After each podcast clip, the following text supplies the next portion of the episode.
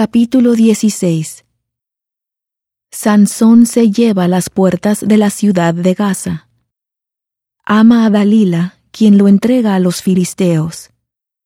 Destruye un edificio, se mata a sí mismo y al mismo tiempo mata a otras tres mil personas.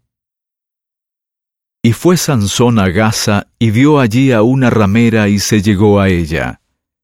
Y fue dicho a los de Gaza, Sansón ha venido acá. Y lo cercaron, y le acecharon toda aquella noche a la puerta de la ciudad.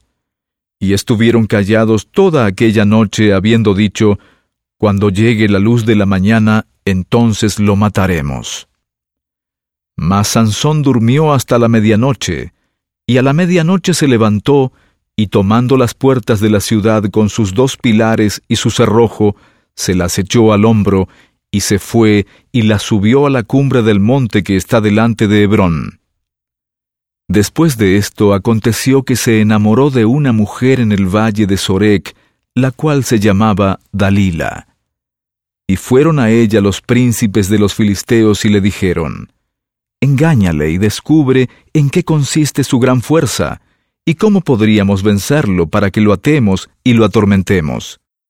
Y cada uno de nosotros te dará mil cien piezas de plata. Y Dalila dijo a Sansón, Yo te ruego que me declares en qué consiste tu gran fuerza, y cómo se te puede atar para ser atormentado. Y le respondió Sansón, Si me atan con siete mimbres verdes que aún no estén secos, entonces me debilitaré y seré como cualquiera de los hombres. Y los príncipes de los filisteos le trajeron siete mimbres verdes que aún no se habían secado, y ella le ató con ellos. Y había espías en un aposento en casa de ella. Entonces ella le dijo, Sansón, los filisteos sobre ti.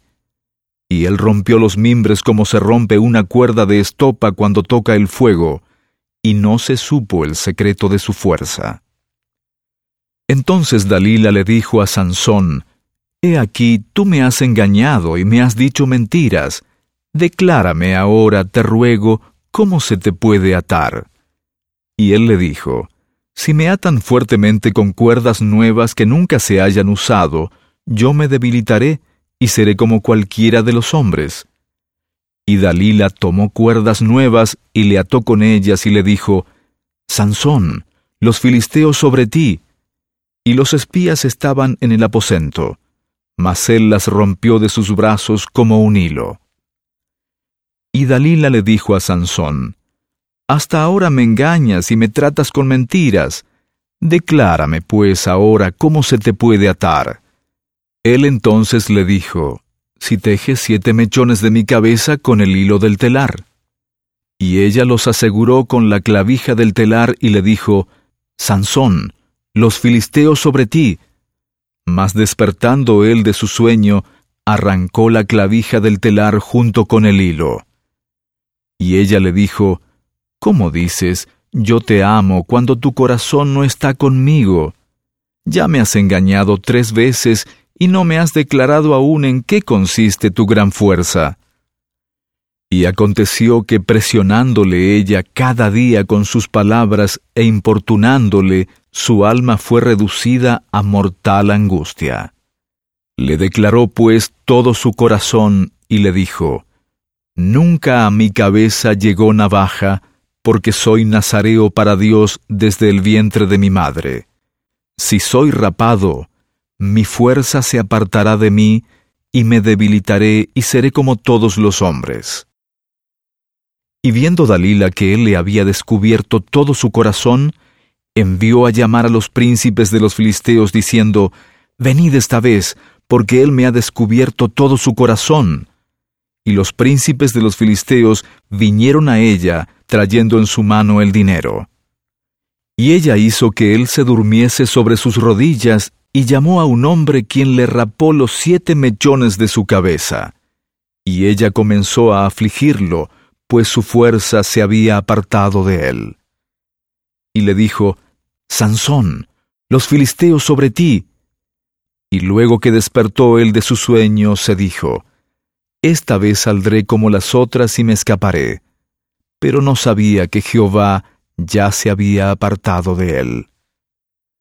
Mas los filisteos le echaron mano y le sacaron los ojos y le llevaron a Gaza, y le ataron con cadenas para que moliese en la cárcel. Y el cabello de su cabeza comenzó a crecer después que fue rapado. Entonces los príncipes de los filisteos se reunieron para ofrecer sacrificio a Dagón, su dios, y para alegrarse, y decían, Nuestro Dios ha entregado en nuestras manos a Sansón, nuestro enemigo. Y viéndolo el pueblo, alabaron a su Dios diciendo, Nuestro Dios entregó en nuestras manos a nuestro enemigo y al destructor de nuestra tierra, el cual había matado a muchos de entre nosotros. Y aconteció que cuando se alegró el corazón de ellos, dijeron, Llamad a Sansón para que nos divierta. Y llamaron a Sansón de la cárcel, y sirvió de juguete delante de ellos, y lo pusieron entre las columnas.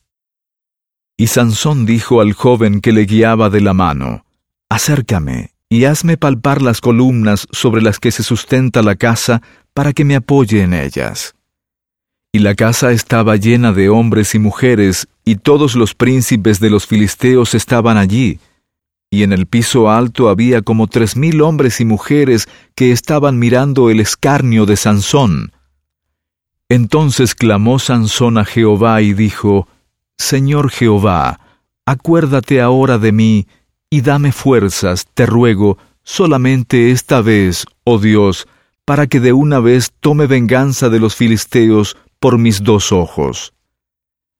Asió luego Sansón las dos columnas centrales sobre las cuales se sustentaba la casa y se apoyó contra ellas, contra una con la mano derecha y contra la otra con la izquierda.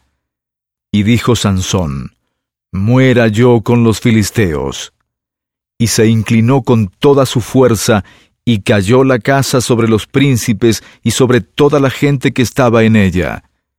Y fueron muchos más los que mató al morir él, que los que había matado durante su vida. Y descendieron sus hermanos y toda la casa de su padre, y le tomaron, y le llevaron, y le sepultaron entre Sora y Estaol, en el sepulcro de su padre Manoa. Y él juzgó a Israel durante veinte años.